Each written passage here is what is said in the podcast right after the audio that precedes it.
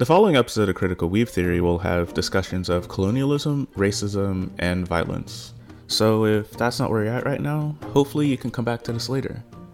But if you do stay, um, we hope you enjoy it. We worked on this really hard with a lot of different people, and yeah, we hope you learn a lot.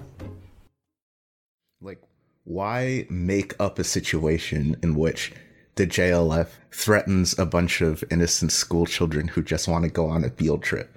Just so that you can go up and say, I'm against all forms of violence. I'm against both the occupier and the occupied. I have a new better I'm I'm just like better than everyone. I'm just I'm a I'm a big boy, big brain smarty and you know, I I can I can lead the world to a future better than everyone else. It's like, well,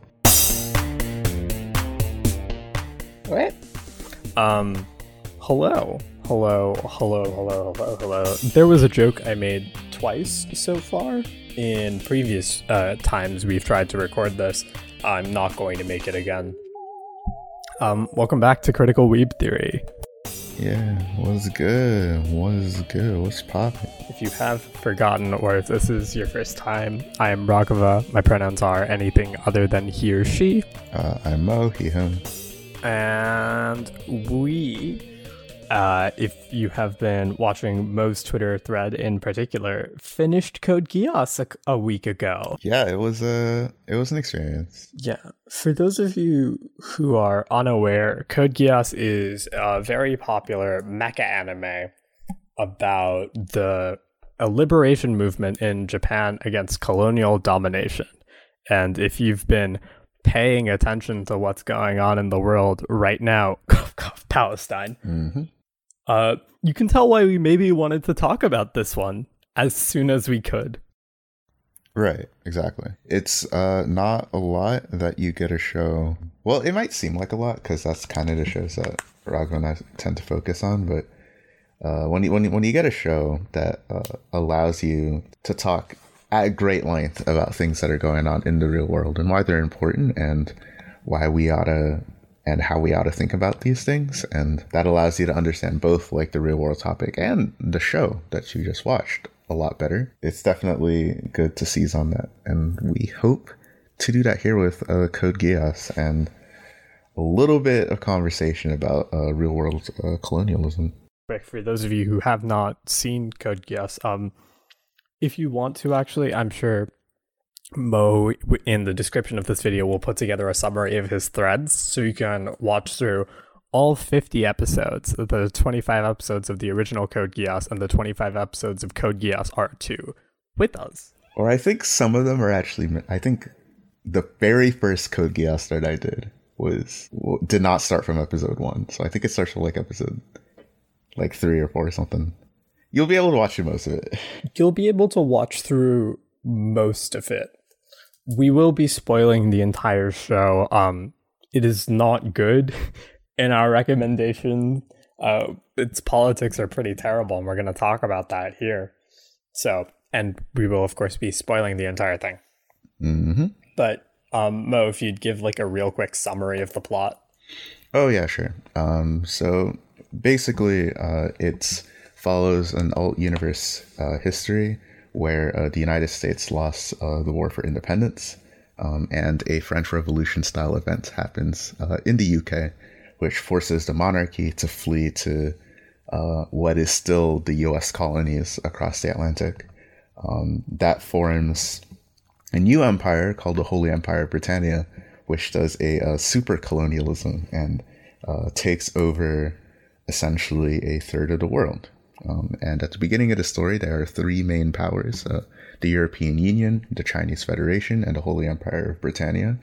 A little bit like 1984, where um, all three of these kind of superpowers fight for world domination. Um, and the story starts, I think, like 15 years or something after uh, the Holy Empire of Britannia um, colonizes uh, Japan and renames the Area 11.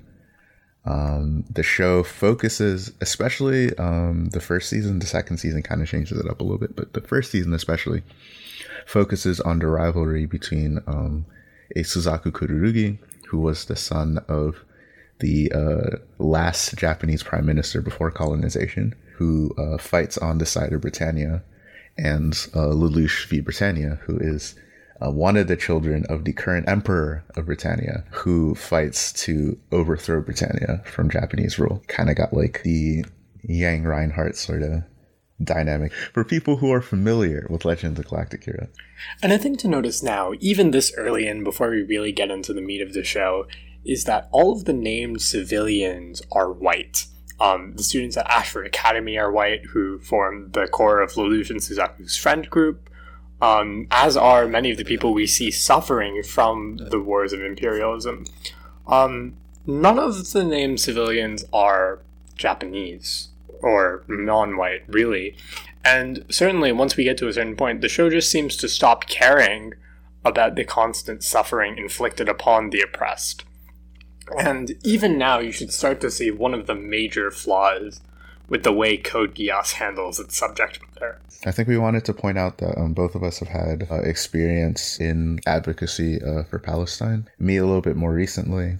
It was kind of one of the first kind of actions that I've done. And Raghava, I think, before COVID, did a lot of stuff for Students for Justice in Palestine. So we just kind of it's it's a topic that's important to us and that we think that we can do justice to or at least it is something that we are trying to do justice to.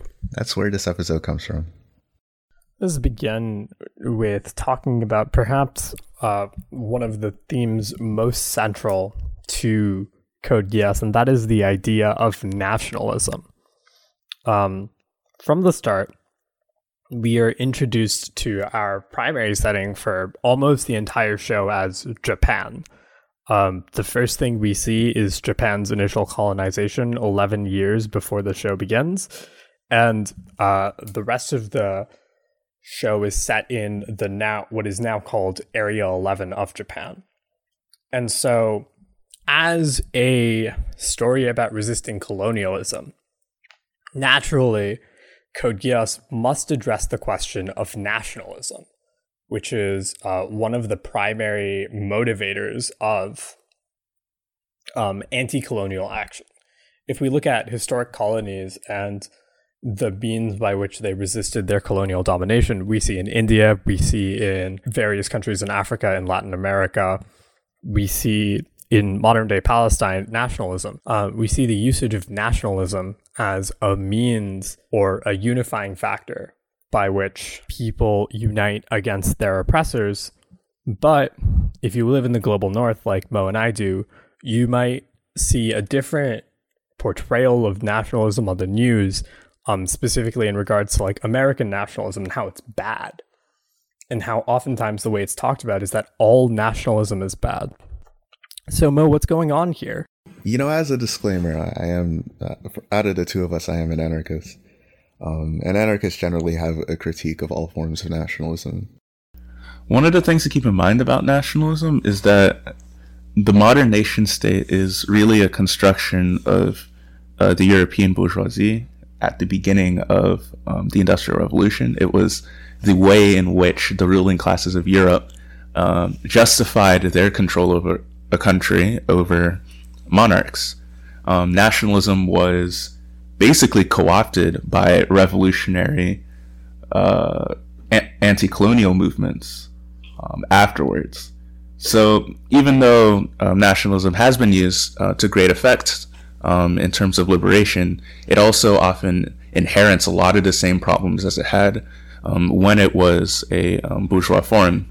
One of the issues with nationalism is that it can reinforce rigid and harmful uh, dynamics between who the nation state protects and who the nation state rejects. The famous in group out group uh, dynamic uh, that is characteristic of uh, right wing forms of nationalism. Um, sometimes uh, we get uh, genuine like anti colonial movements that end up not really uh, protecting the most marginalized of the people um, that were liberated from colonialism. Um, and so what all of this is is nuance and subtlety and complicated questions uh, that Geass does not engage in whatsoever. Um, it is, of my opinion, and I think of any uh, kind of honest anarchist with like a good analysis of what's happening, that certainly the nationalism in imperial countries and in core countries and the nationalism of colonized countries and col- uh, countries in the periphery are not comparable um, and they're not the same. Uh, simply because uh, when we talk about uh, global capitalism, um, imperialism and neocolonialism are the greatest contradictions in our world today. And the nationalism of the colonized, of the exploited countries, serves as a check to global imperialism, whereas the nationalism in in imperial countries, in core countries, is a justification to exploit and to continue imperialism. For example, last year there was a big hubbubaloo about uh, black nationalism and whether or not it's comparable to white nationalism. Spoilers, it's not.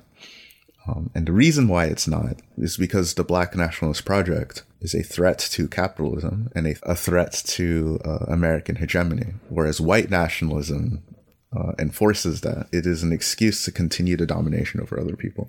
Uh, speaking of Japanese anime like Code Geass, I hear there's a Japanese anarchist called Kotoku Shusui who actually wrote about this.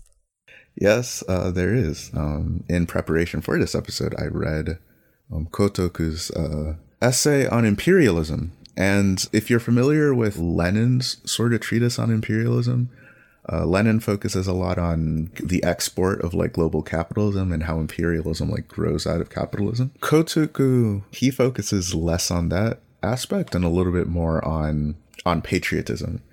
And his argument is that in imperial countries, the feeling of patriotism, he calls it like an animal instinct uh, that is manufactured by politicians and by military generals and by capitalists who wants to conquer other countries. Um, basically, he says on behalf of the uh, military and the politicians, they're do they're basically throwing away money for vanity projects and for prestige, and for capitalists, um, he says that um, they get to have a monopoly on both the resources of other countries and on um, selling weapons uh, to the government.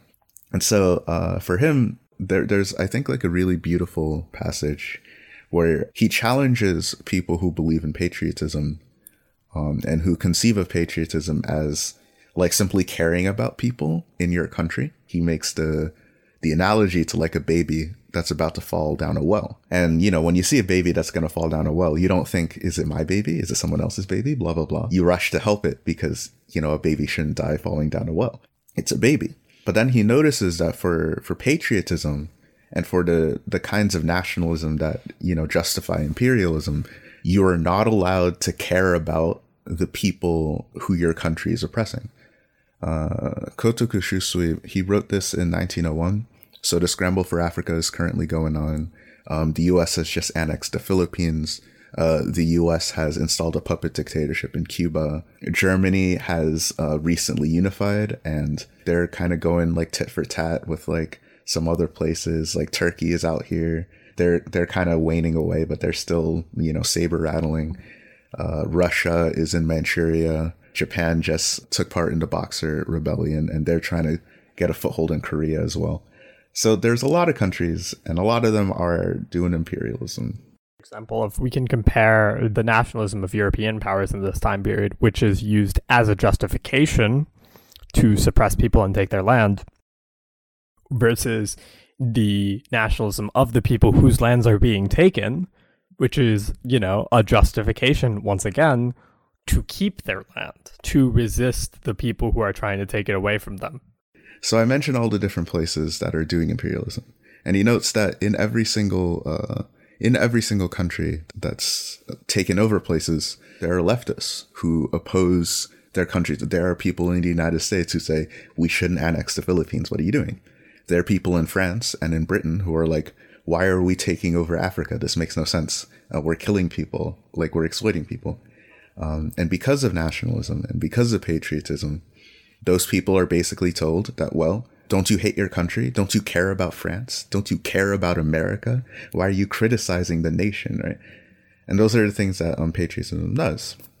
Um, but what Kotoku is able to argue is that, well, no, if you really did care about people, you would care about all people, and you would care about all people to the point that you would not allow your country to go um, and kill other people for profit and for glory.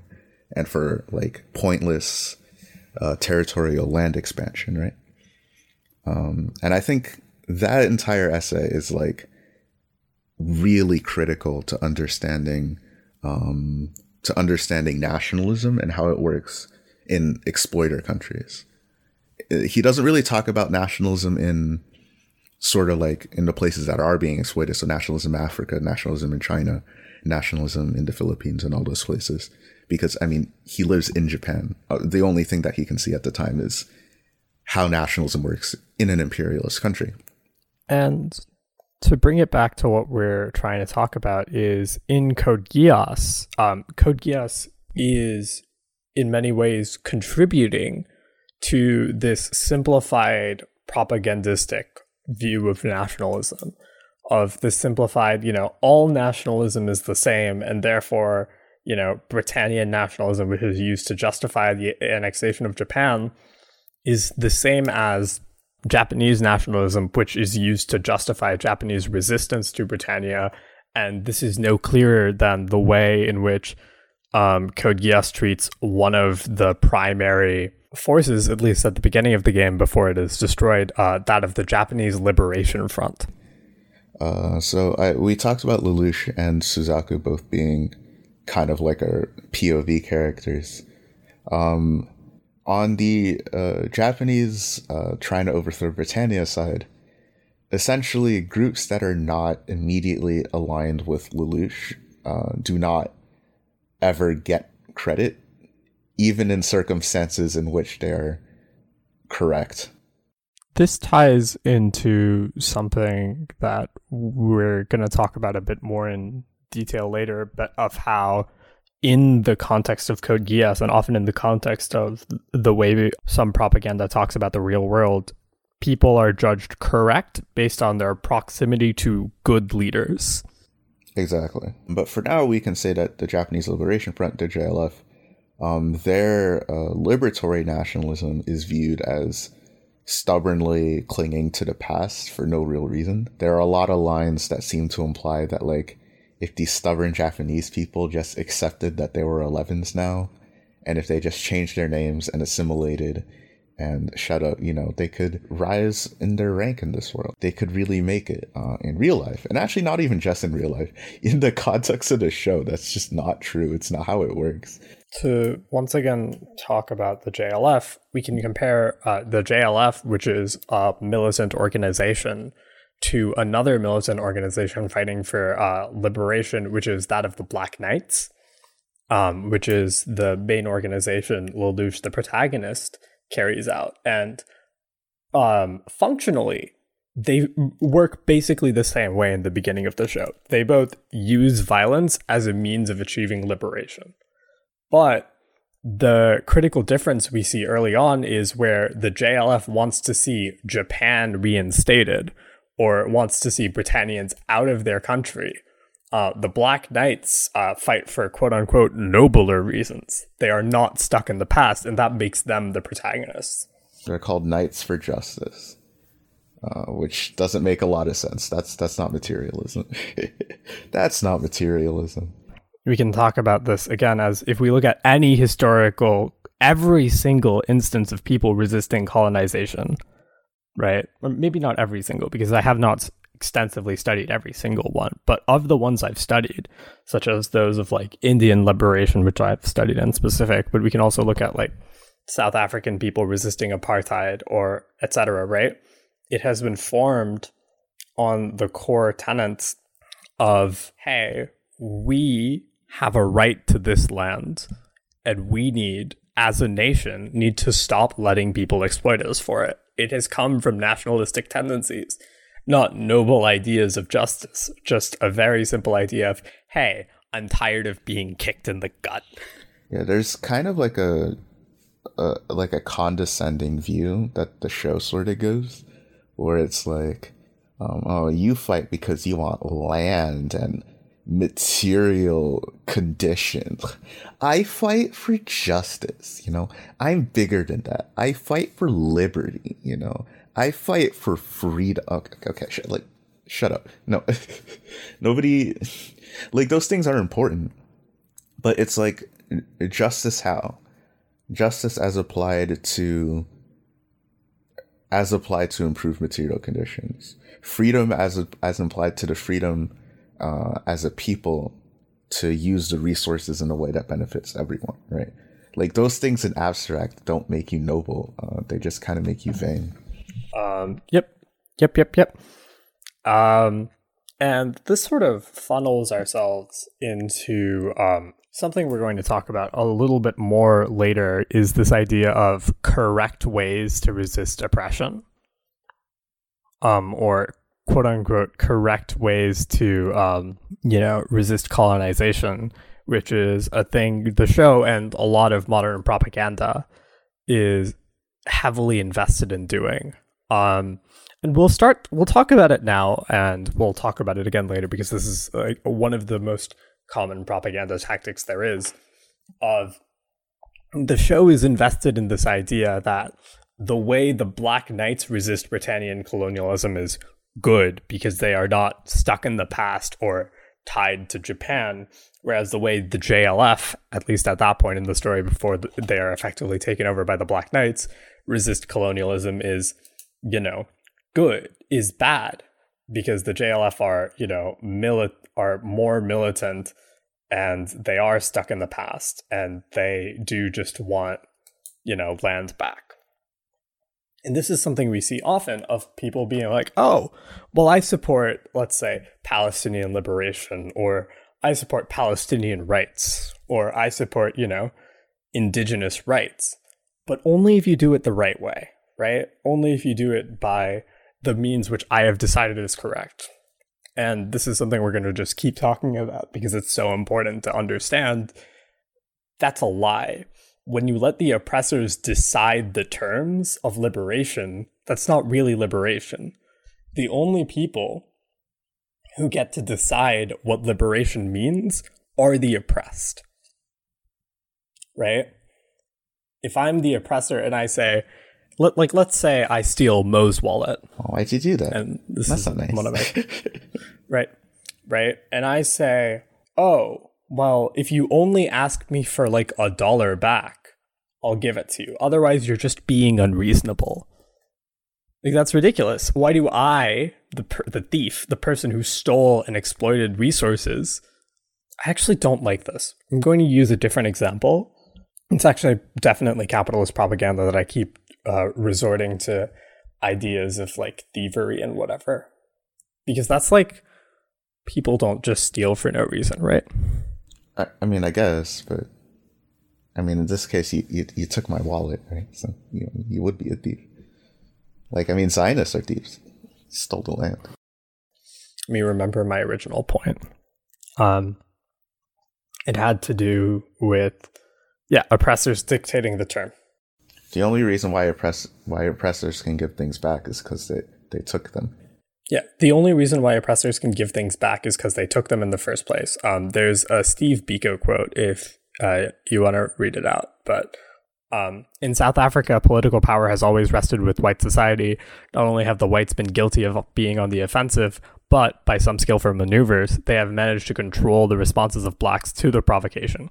Not only have they kicked the black, but they have told him how to react to the kick. He is now beginning to show signs that it is his right and duty to respond to the kick in the way he sees fit. And if we put this in the context of um, you know whether it's code that that was a real thing from how Steve Biko, a South African activist, talked about uh, apartheid in South Africa, and it's a thing that bears meaning on the way Code Geass talks about the JLF versus the Black Knights. Of Code Geass that effectively allows um, the oppressor class indirectly to decide which forms of resistance against oppression are correct. And when you do that, you are still controlling the conversation. It is still the oppressors who are dominating the conversation, maybe not directly, but in terms of deciding who gets platformed or who doesn't. Another example of this is when people talk about, you know, activists or protests, the oppressor class will specifically choose forms of protest that are not dangerous to them, like say electoralism. And they'll say, This is what you should focus on. This is the correct way to protest. If you did it like this, we would listen to you. Every other way is like bad. But at the end of the day, the oppressor class has a vested interest in self sustaining itself. It's not going to tell you how to dismantle it, it's going to try and convince you that the best way to quote unquote dismantle the oppressor class is by propagating it. And speaking of propagating it, let's talk about um, everyone's uh, favorite character, Suzaku. A lot of my experience watching this show sort of centered around um, the one character, uh, Suzaku Kururugi. And the reason why is actually quite simple. At the beginning of the show, uh, he is introduced uh, in a scene where uh, essentially uh, the Britannian military is doing uh, kind of an, an indiscriminate sort of bombing raid on a on a civilian neighborhood. It's it's a ghetto because they're trying to kill um, the terrorists. Um, it's the Black Knights in this case, and the, in their bombing, they destroy people's houses. They they kill like lots of innocent men and women and children, and of the people who are doing the killing, uh, our uh, supposed anti-hero uh, Suzaku Kurugi, is introduced. And so when he was introduced, I was like, okay, uh, this guy's uh, a dick, right? Because he fights on behalf of a military that kills civilians, right? It doesn't matter how nice he is to individual people. He helps the military kill people. So he's he's bad, right? morality is pretty simple like that. So anyway, as the show goes on, the show sort of forgets that this is happening. And and and it gets more and more ridiculous as the show goes on. And and, and if you're watching with this frame of mind, the more Suzaku shows up and the more he talks about how he he gets super offended and disgusted. How dare the Black Knights use innocent people to do this and that and blah blah blah. He gets all high and mighty and talks about all sorts of stuff. And it's like, dude, you know, you're a war criminal it's what you do. It's your job. Your job is to colonize people. Yeah, Suzaku gets frustrating to watch, um, and and the meme is that I want Suzaku dead. Uh, the opposite happens, but there are two I think specific points with Suzaku that I think are good to to cover. Um, the first is that uh, he represents like an avenue for change that does not exist. So the whole the whole thing between Suzaku and Lelouch is that Suzaku wants to he wants to change through assimilating to Britannia, right? He wants to rise to the ranks of Britannia. He wants to be he wants to be in charge of stuff and then improve people's uh, condition through uh, participating uh, in the system. And if you have sort of been paying attention to a lot of political discourse, how this is not just a Suzaku thing. This is how people talk about changing a lot of real world systems. Like, oh, you think uh, the police are bad? Well, join the police and reform them. In fact, that is the reason why a lot of people joined the police. Or like wanting more female CEOs or like more black cops.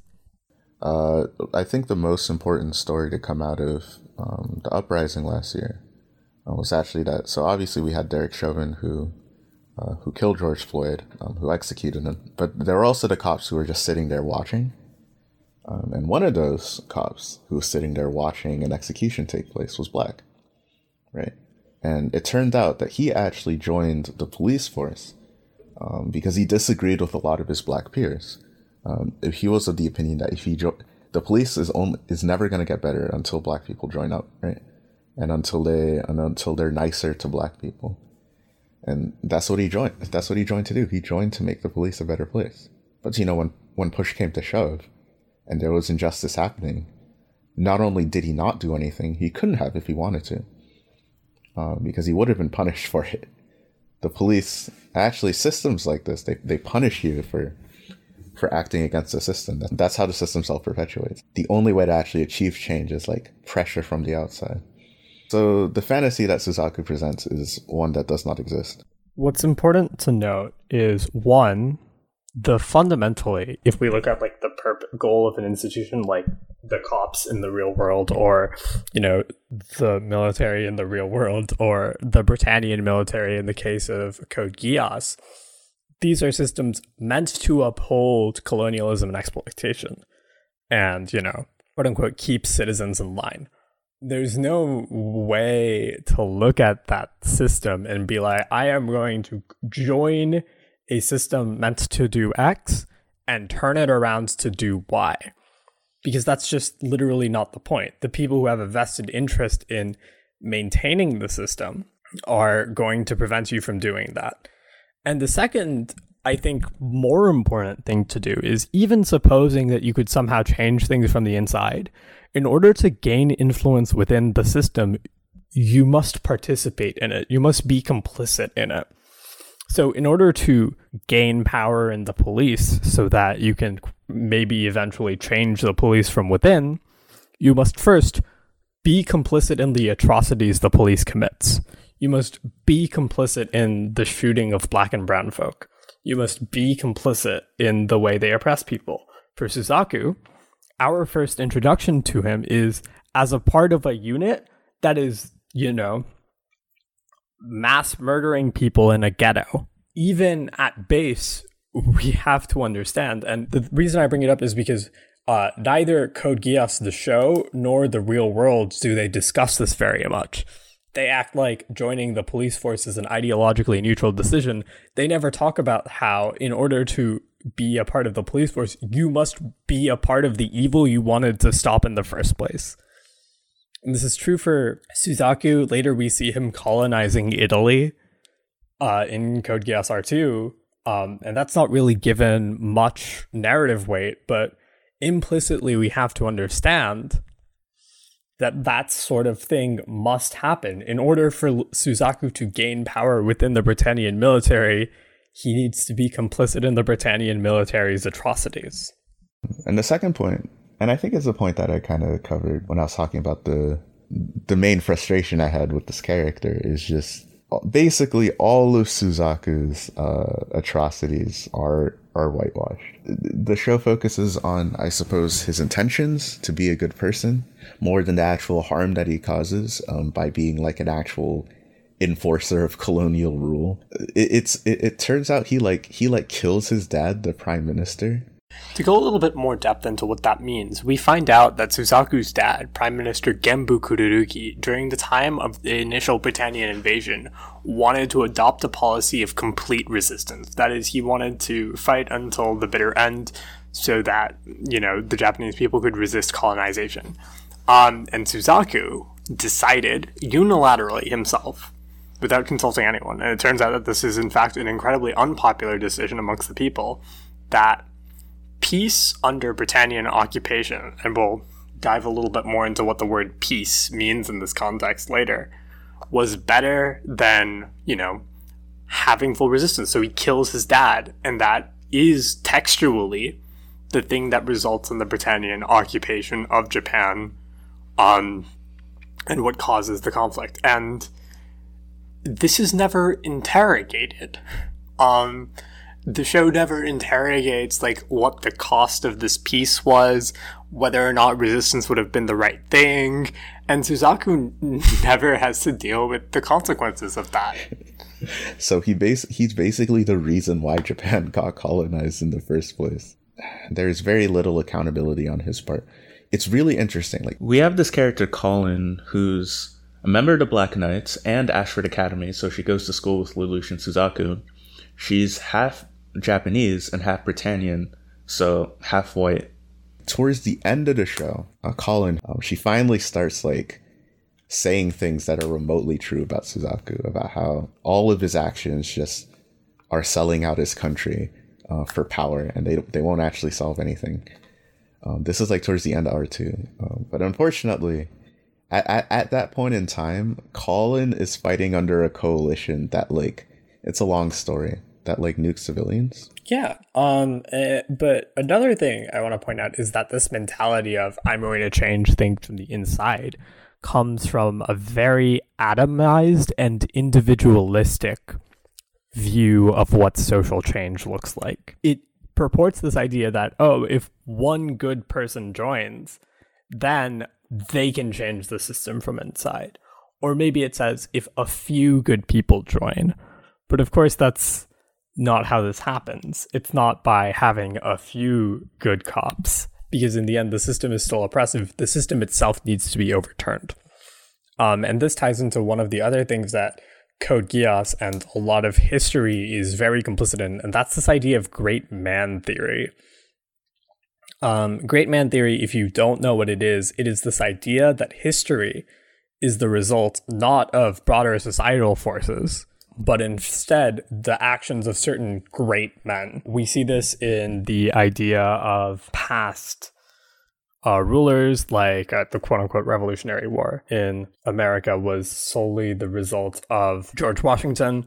And we see it now in this idea of the way people talk about the civil rights movement. And uh, Mo, if you want to talk about why that actually doesn't work. Uh, the thing about great man theory is that like the reason why social movements happen are because like masses of people have changes in like material needs and material conditions. Uh, when we focus on individual people, uh, we focus on like their personal needs uh, and their personal uh, struggles, which is like not how change happens. Uh, and it also uh, limits like the, the resistance that is allowed to take place. If you know, if there's a social movement, but there isn't like a like a great man leading it, you know, we oftentimes get people uh, discrediting the entire thing. Mm-hmm. Um, Code Geass, in a way, in its many existences of contradiction, points this out in a way by saying, um, when the Emperor of Britannia goes, you know, all men are not created equal, uh, which is supposed to be l- refuted by our protagonist, but our protagonist, Lelouch, you know, it's Lelouch of the Rebellion, has a magical power that allows him to subjugate others. And therefore, Code Geass's liberatory movement is fundamentally not led by people freeing themselves, but by one great messiah coming to free people. And that's not how that has ever happened. Um, no one will come and save you. You must work with each other to free. We must work with each other to free ourselves. Another flaw that this great man, this individualistic conceptualization of change starts to do is it creates this idea of, oh, X is doing that. Instead of me also joining, I just am going to hope that X succeeds. But one thing that Code Geass and a lot of people engage in is when talking about real world settler colonialism is they engage in victim blaming. They make it seem like the reason people in the colonies are being oppressed is because they are resisting. Yeah. In Code Geass, it's oh well the reason the Britannian government is cracking down on all of these Japanese people is because the JLF is doing radical action. And in the real world it, it leads to examples like in um occupied Palestine where oh like we're doing a blockade on on Gaza because they voted for Hamas or right but what all of all that's serving to do is obfuscate the fact that it's actually the other way around the reason people have to resort to violence is because of the blockade the blockade is not because of violence right. the violence is because of the blockade it is it is the oppression by the Israelis by the occupiers um, over the oppressed that like lead to the outcome that people use to justify more oppression and not the other way around. We see this rhetoric with policing where people are like, oh, because crimes are high, that's why we increase policing. But like, crime rate has been falling for a while. Mm-hmm. Right? Yes. Even if we're in like a summer uptick, the summer uptick is perfectly in line with like cycles. Yeah. So, like, uh, again, it's this idea of like placing the blame on, oh, you made me hit you, when in reality, no, you just hit them. You're just trying to justify why you did that. So, uh, continuing our uh, dissection into how uh, Code Geass treats violence, I think key to understanding how the show works is analyzing uh, Lelouch and his claim that he is a knight for justice. Well, Lelouch claims uh, is that as a knight for justice, his the main thing that he uh, dislikes is when people who can inflict violence use violence against those who cannot do violence back. Um, he says violence should only be committed against people who can defend themselves.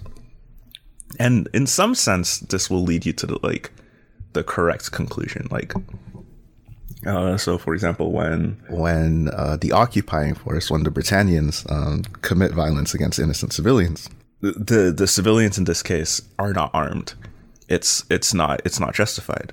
However, it, it also leads to a a lot of both sidesism on the the side of Code Geass, um, because then you also get like, for example, um, the people resisting oppression, like the JLF, they're not allowed to inflict uh, violence on occupiers unless it is against like you know the entirety of the Britannian army, against whom like you know they will just lose. So let's actually start by breaking this assumption down bit by bit because it is a very common assumption and there is a lot it's a very common narrative and there are a lot of i think um, fallacies baked into that that uh, aren't often discussed so first of course is if the point being said is that you know indiscriminate slaughter won't get people anywhere fine.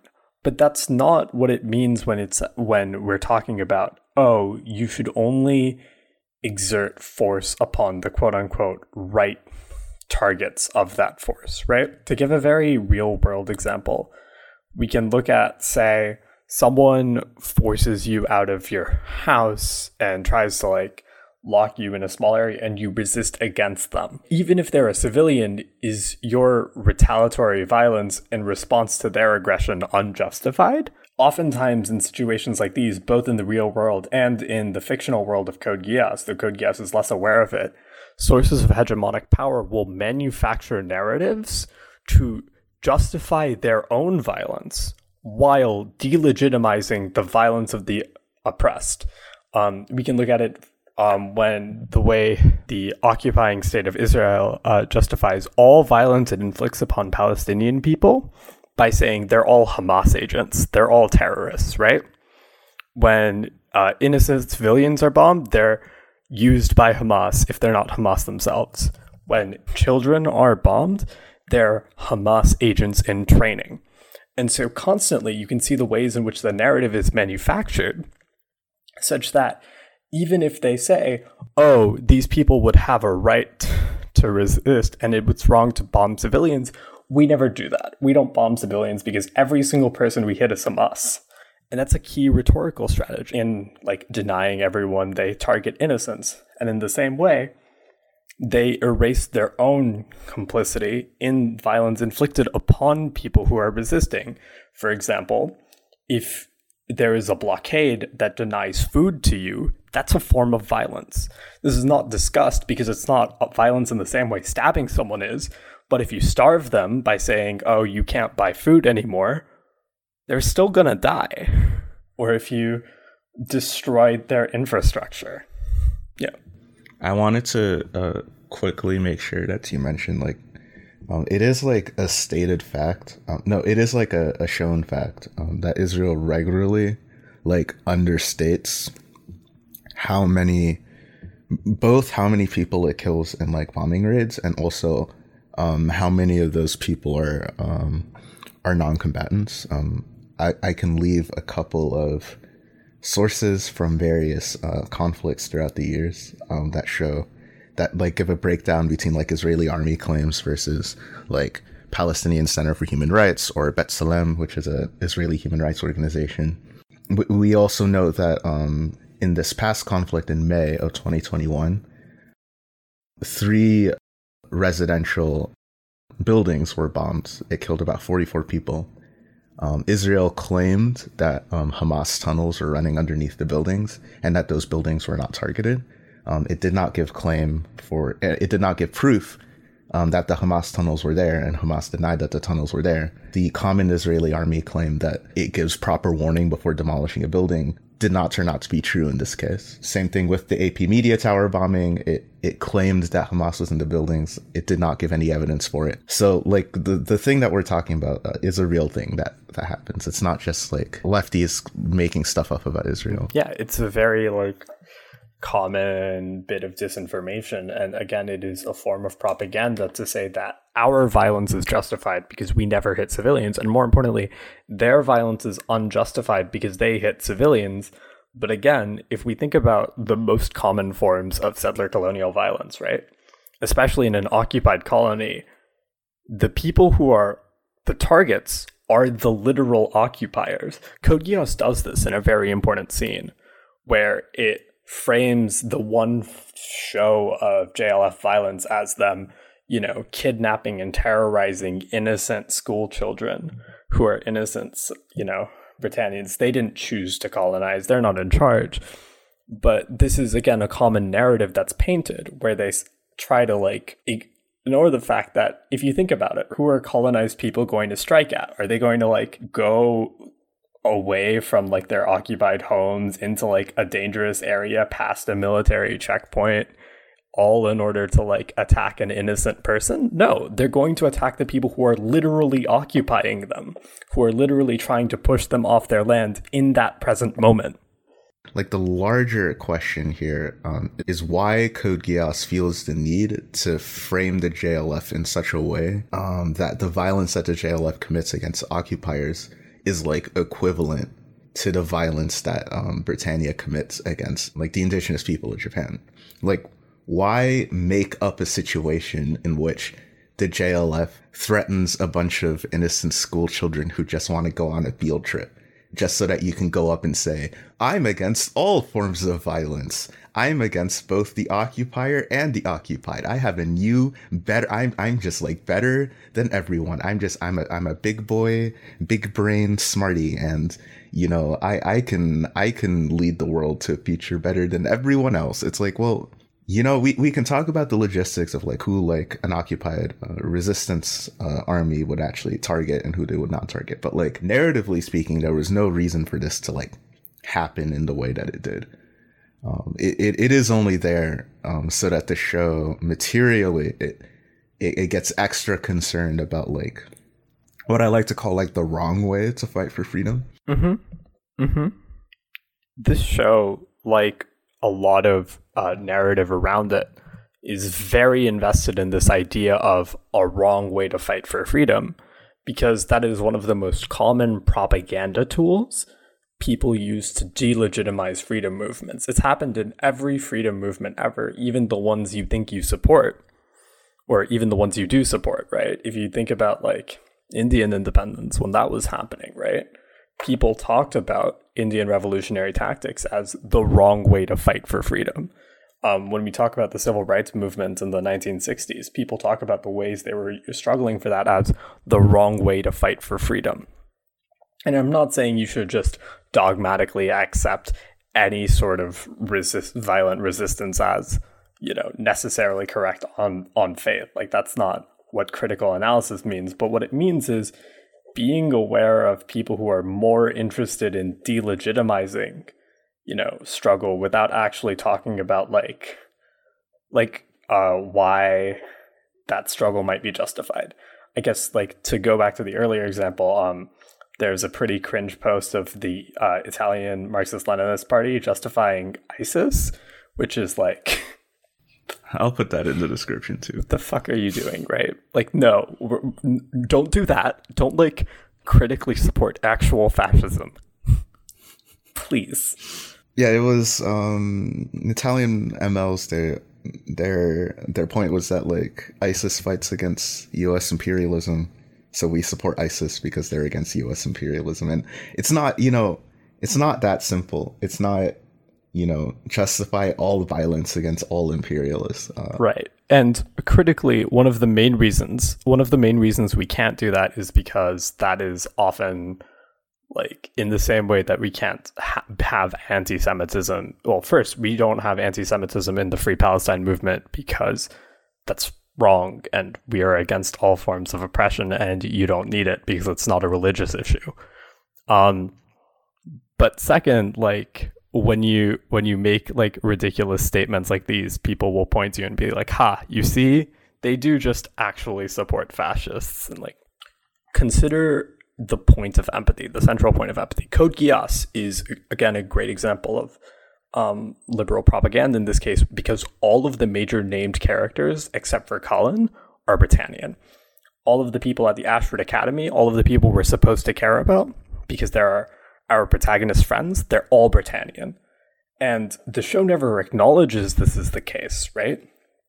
But the fact that we never get to see the families who are torn apart by Britannian raids, we only get to see the people benefiting from those raids, gives us a very skewed perspective and a very skewed point of empathy for who we should care about, who is our form. And this happens a lot in the real world where, you know, colonial propaganda is very invested in making you care a lot about what's happening to the poor colonizers who are occupying the land, you know, who like kicks someone out of their house and is now like facing harassment for for occupying someone else's house, right? It's very interested in making you feel empathy for those while it denies you empathy for the people who are made homeless by colonial tactics, who are, you know, who need to find another place to live because of occupiers.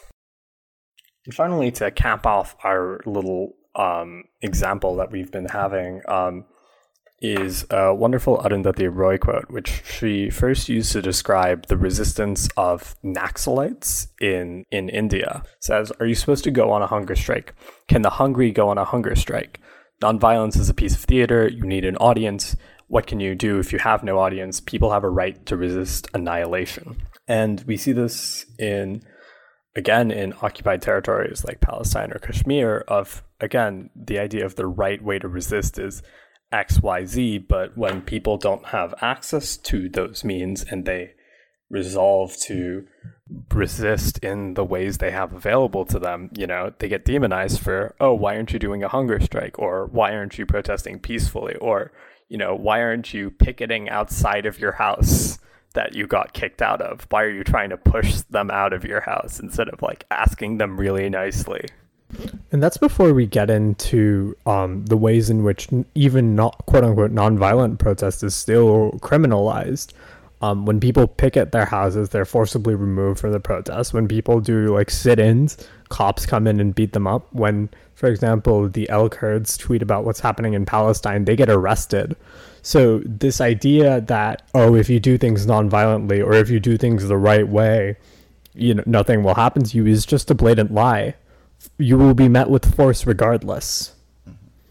Uh, the bottom line for what we're trying to argue for here is not necessarily that like violence all the time to everyone or even peace never works or blah blah blah. It's more like we believe in liberation and therefore we also believe that people should be allowed to use the method of liberation that works at the time. So there are times, for example, at the time of recording, there's a bunch of uh, nurses going on strike in Cook County, Illinois, right now, right? And I do, I've been following the strike pretty closely. I, I do not think that uh, any of these nurses are gonna like pull out a Glock and like roll up to a police station and like burn it down, right? People are going to talk about them like they're going to do that. Yeah, it's like the reason why the the, the Cook County nurses strike has the form that it does is because the unions that are there determined that this form of activism is the best way that, they have available right now to get what they want. Um, and there are other times uh, where, unfortunately, like a peaceful strike will not get you what you want. Um, so you have to look at something else. It's like whatever it is, just do the thing that will get you closest to the change that you want to uh, effectuate uh, is the point. I think the the quote there um, kind of makes that point uh, rather beautifully. I see this tendency with a lot of like baby leftists as well, where they say I support people's right to defend themselves with force, but then they object to all forms of people defending themselves with force. So even if you say in theory that you support that, if you don't materially support anyone who's actually engaging with that, you don't actually believe what you say you believe. If it's if I like say I support drinking water, but then every time anyone drinks water, I'm like, no, you're drinking water the wrong way. You can't do that. I don't actually support drinking water. Um, I support a way of drinking water that doesn't actually exist. As a final thought experiment, because I remembered this, I do actually want to use it. Think about um, when Trump got COVID last October. I know a lot of people were really excited And they were like, yeah, I hope he dies. And if you can understand what this feels like even a little, you can start to understand why colonized people have nothing but enmity towards colonizers who push them off of lands, force them into like subservient positions, and steal their resources. Let's move on to uh, what looks like it's going to be our last thing about Code Geass in specific, and it is, uh, for my money, the most interesting and least good character in the entire show. Euphemia. so Euphemia, she's one of Lelouch's uh, sisters, so she is also next in line for the throne. And see, she's a good royal. Okay, she's super, super nice and not racist. right? And she's gonna fix everything by being really nice. But unfortunately, she's just she's just too nice for this cruel world, you know? If only we could just put a nice person in charge of a brutal occupational regime, that will that'll fix it. To talk a bit about uh, a lot of what goes on with Euphemia, because it's one of the most interesting showings of the way Code Geass's politics work. Um, for one, I dislike this character trope, and it is a character trope. There are, especially, which is this idea of the good noble. Um, specifically in the sense of, we see this a lot, and I want to be clear that it's not fem coded, though writers do love to make innocent, sweet people female for some reason. Wonder why. Hmm. But this idea of someone who is in a position of power, like Euphemia, who's a princess of Britannia, but is personally anti racist, right? Euphemia herself doesn't believe in being racist. And while other nobles around her are super racist, she's like, no, racism is bad. But systemically, she is one of the biggest beneficiaries and perpetrators of said racism her family are the colonizers. And she's on great terms with her sister, who says racism is our national policy. Oh yeah, yeah. There was a line like Cornelia, who is uh, Euphemia's older sister. Like what Euphemia tries to like institute a couple of ref- like reforms into the system, and she's like, Euphemia, don't you know that discrimination against the numbers is national policy? that li- that line was wild to me. I was like, okay. so yeah, so this character, she can't be she can't be like like the force for change that the show wants her to be. They, like it, it's impossible. Her position makes it. Um, the show does not realize this. And I want to be clear this doesn't mean that people in positions of relative power can't affect change because um, an example I will say that actually contradicts this, which I was pleasantly surprised by, and which is Kudelia from the first three episodes of Gundam Iron Blooded Orphans, who, much like Euphemia, is initially in a position of wealth, status, and power, but she has self awareness and recognizes her complicity in systems of oppression and listens to marginalized people in an effort to dismantle those systems.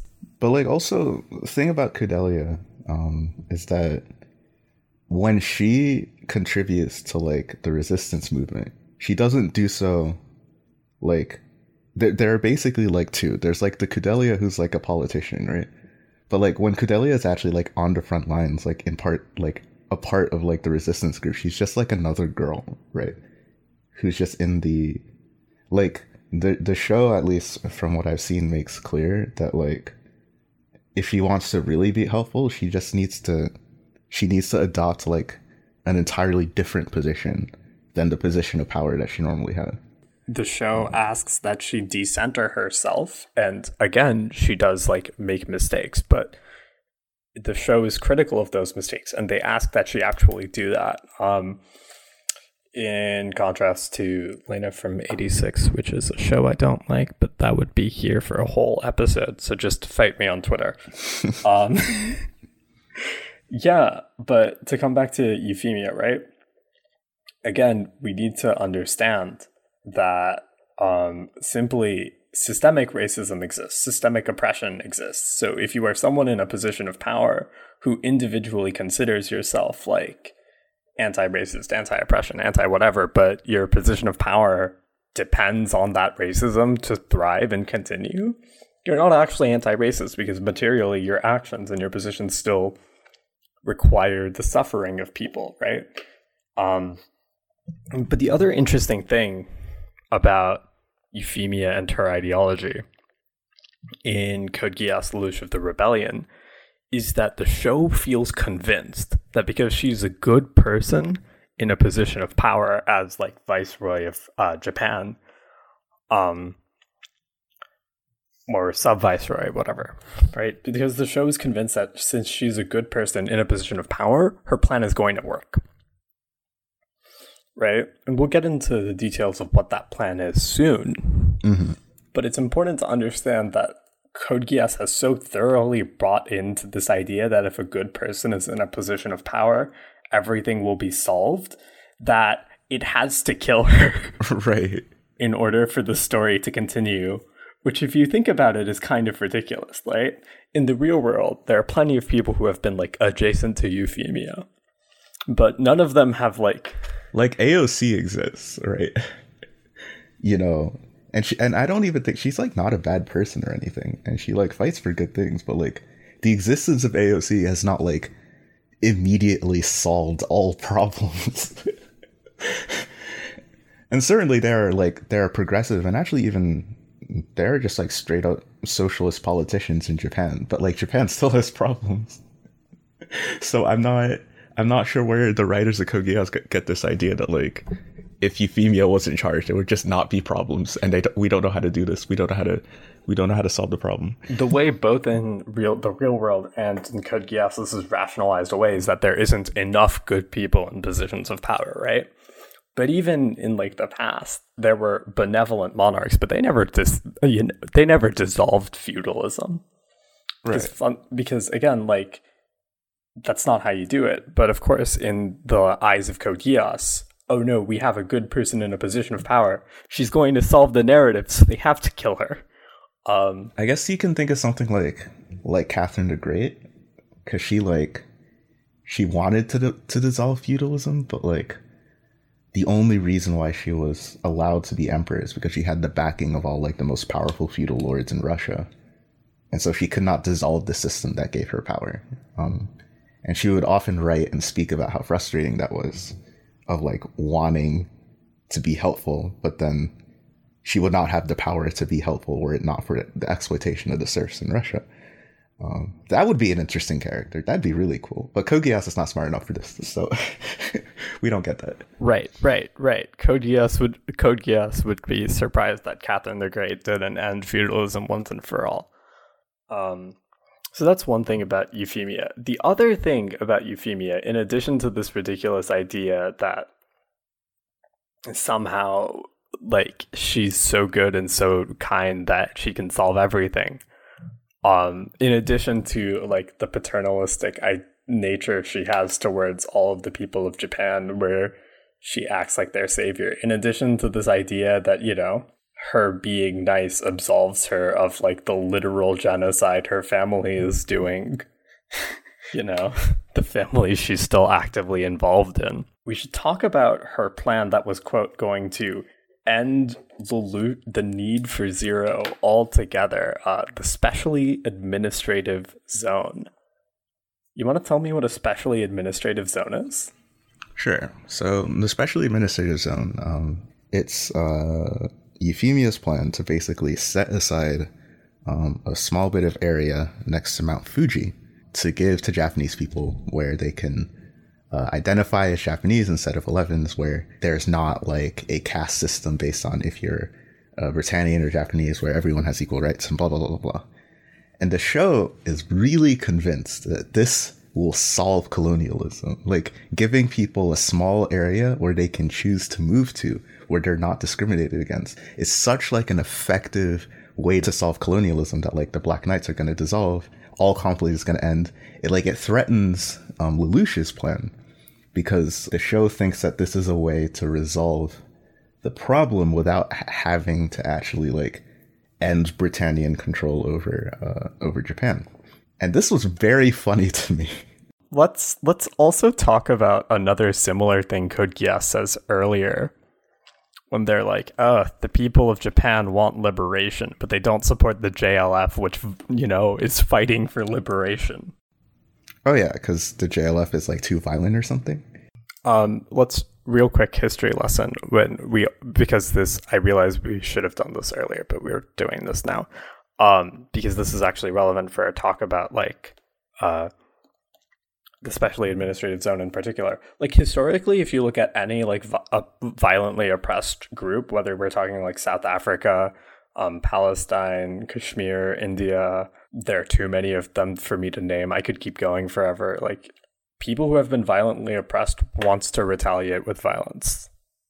It's just like that. So yeah, the, the specially administrative zone. uh, It's funny because first of all, the way it's presented, like it seems like the specially administrative zone is a football stadium. so for uh, uh, if you were um, watching the Twitter threads, I was like, her plan is to give the Japanese people a football stadium and to call it a day. How does that solve anything? I, I, I don't think it was actually a football stadium, but like the larger issue is that we've done this. Like in real life, this has happened. It happens often. Yeah, it happens a lot, and it doesn't solve anything. So, um, uh, in South Africa, it was a colonial state, and then after it gained independence, it was an apartheid state. And one of the ways that um, a lot of the more progressive members of the uh, the white ruling class decided to solve the problem was they said, okay, let's count all of the major um, black ethnicities in South Africa. We'll give them sort of disconnected islands in South Africa of land that they can that they can live on, um, based on which uh, nationality they are. And if um, black people don't like how they're being treated in South Africa, they can just go into these little countries that we will give autonomy to. We'll call them uh, Bantustans, uh, uh, after like the Bantu people in Africa. Um, and then yeah, it, it'll it'll totally solve the problem. It like uh, the, the blacks who feel like they're being discriminated against, they can just go to a place where they're not discriminated against, and we don't have to change anything about the way South Africa is organized economically or politically. It's a done deal. It's super easy. and and like the the white liberals in South Africa were like, "This is genius. We've solved depression." Yeah, but n- n- nobody, no, no black South African accepted this deal, um, because it was bullshit. Well, the ones that did were called like were not seen. The ones that did were literally called Uncle Tom's. Um, I have, um, I was able to track down this document. Um, it's sort of hard to find online, so I'll, I'll like re-upload it and uh, put it so that people can read it. Um, but uh, Steve Biko, who I I don't know, we we probably brought him up before, like because I don't remember what what was in this recording, what was in the last one. Oh, um, but Steve Biko, uh, he did. Um, he was an activist, a student activist in South Africa, and he wrote a pamphlet about uh, about Bantustans. Um, and he has some choice words for this kind of um, thinking that this solves the problem.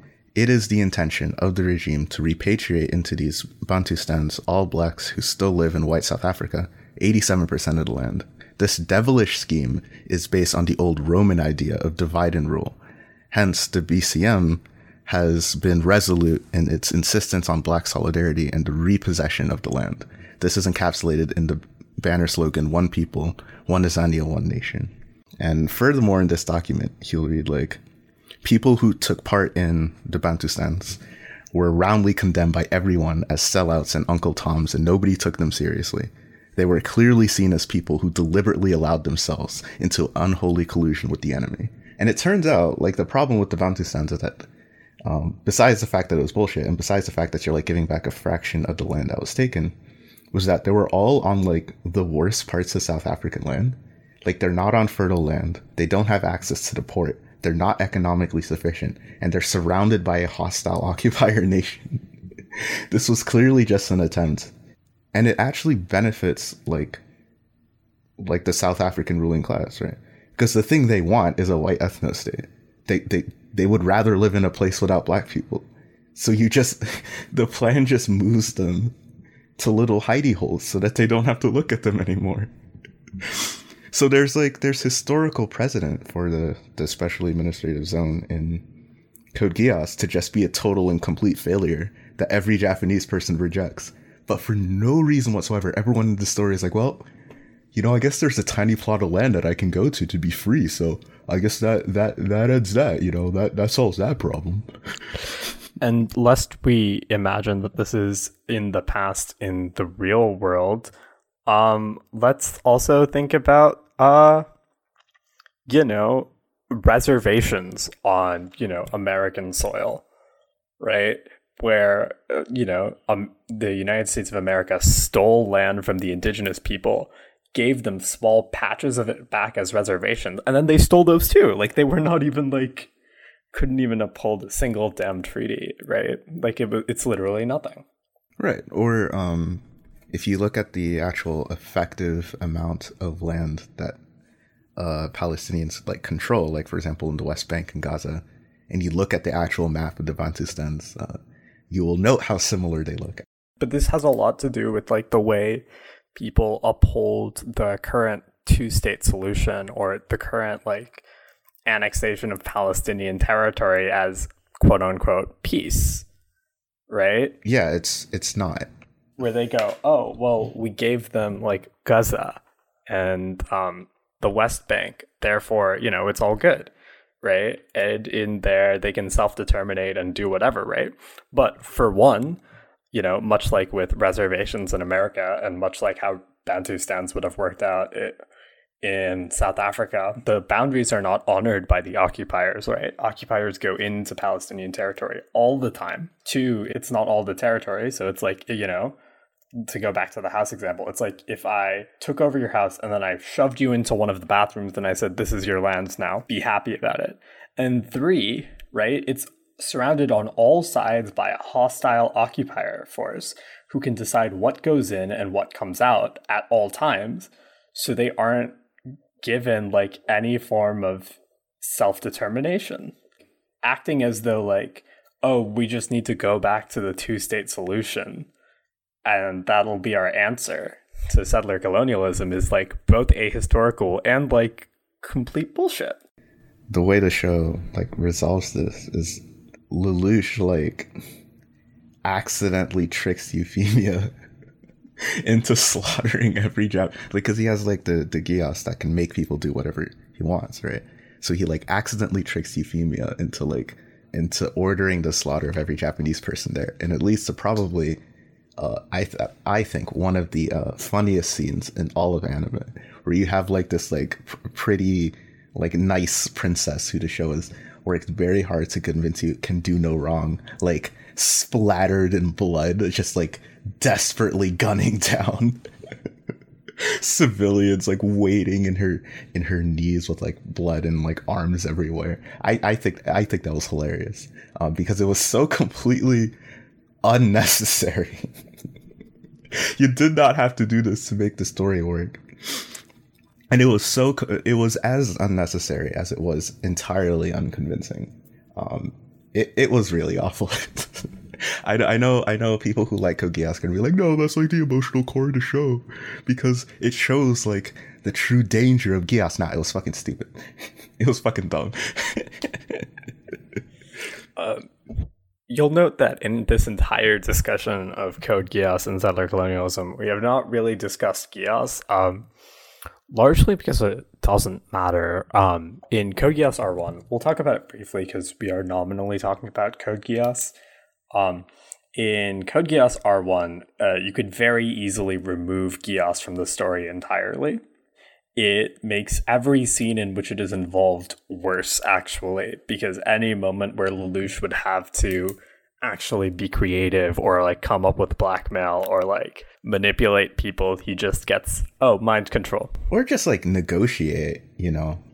Yeah. Just like get, convert people to his side. Any scene that would require like character interaction is replaced with a scene where Lelouch just says, Lelouch vi Britannia commands you to do what I say. And then they just do it. And then, like, that's it. Yeah, the show would be so much better if, like, the Geass just wasn't there. In R2, you have the whole story about, like, you know, the collective unconscious and, like, defeating God or whatever. And, I mean, uh, it's not better. It's. Uh, at least Geass has a point now. I'm not really. That's kind of like out of the scope of this discussion because it's like a whole other like philosophical track that the show wants to explore. It's a whole other philosophical track the show wants to explore that has no bearing on its well, whose bearing on how it treats colonialism is basically like summarized to wouldn't it be neat if someone like had the power to completely dominate other people and use that to like for quote unquote good? Wouldn't that be cool? It doesn't really make that much sense. I think just uh in conclusion, I don't know how to conclude an episode like this. Well, I feel like it's I, I feel like we should just talk about the we, we should conclude what we're talking about with the self administration self administrative zone, right? Um, so in summary, the self-administrative zone. One, even if it went through, no one in the real world would buy it because they would still want like self-sufficiency, self-determination, unless they were literally forced onto it mm-hmm. by like armed forces, which is what happens in the real world, right? No one walks like the reason people end up on reservations or the reason people like are confined to like Gaza and the West Bank is because armed forces put them at gunpoint and said, go here or else. Right. right? So generally, people do not willingly sign up for, for zones like these. Two, it wouldn't even be real freedom because everything is controlled from the outside. Um, and three, finally, please do not treat this like it is an answer to colonialism. Do not treat this like it is in any way, shape, or form a reasonable compromise. Uh, nothing is a reasonable compromise other than land back. So yeah, we've been talking about um, colonialism and Code Geass for a while. Um, we hope this has been informative and helpful for you, and like putting it in terms of media has helped create a better understanding. Um, if you are interested in learning more about Palestine in specific, I'll recommend the website Decolonize Palestine. Um, it's a very very informative website. It goes over Palestine 101. It works over myths. It especially has an entire section for rainbow washing, like red washing, green washing, blue washing, purple washing, p- pink washing, and faith washing, which talks over how um, the settler colonial state is made to seem socialist, uh, eco friendly, humanitarian, in favor of women's rights, in favor of LGBT rights, and like intersectional faith wise, respectively, all of which is very relevant to like go for. And it's just has so much useful information that you should really look into it. Like it even demolishes this idea that Palestinians use human shields. I personally like uh, visualizing Palestine. Uh, I'm I'm a very visual person, so all the graphs are are very neat and they help me understand. They help me understand a lot of um, the fuckery. that that's like a that's not a scientific term, but yeah, help me understand a lot of the fuckery uh, behind how the state acts. Um, there'll be other resources as well. If you like this episode and want to discuss it in more, you can um, join our Discord, which is tinyurl.com slash CWT Discord with, I believe, the CWT and Discord all capitalized. Um, and if you want to follow us on Twitter, um, I have a Twitter again after having deleted it prior. I'm not actually having a great time, uh, but I am here if you want to follow me and listen to the what I have to say and what I retweet. Um, and twitter.com slash Kranas Angel, K R A N A S Angel, and the A in Angel is capitalized. All right. Yeah, this has been this has been Mo and Raghava. Thank you for listening, and yeah, bye bye.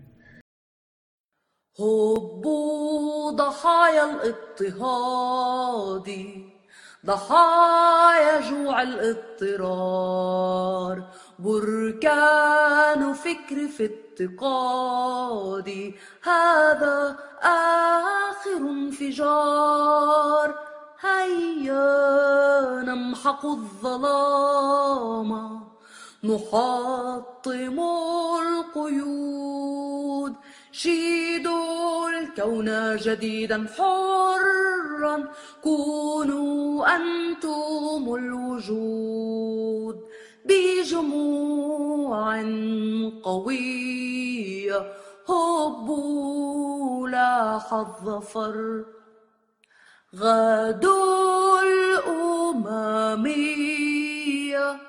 يوحد البشر بجموع قوية هبوا لاح الظفر غدوا الأممية يوحد البشر. العمال والفلاحون جميعا حزب الكادحين. الأرض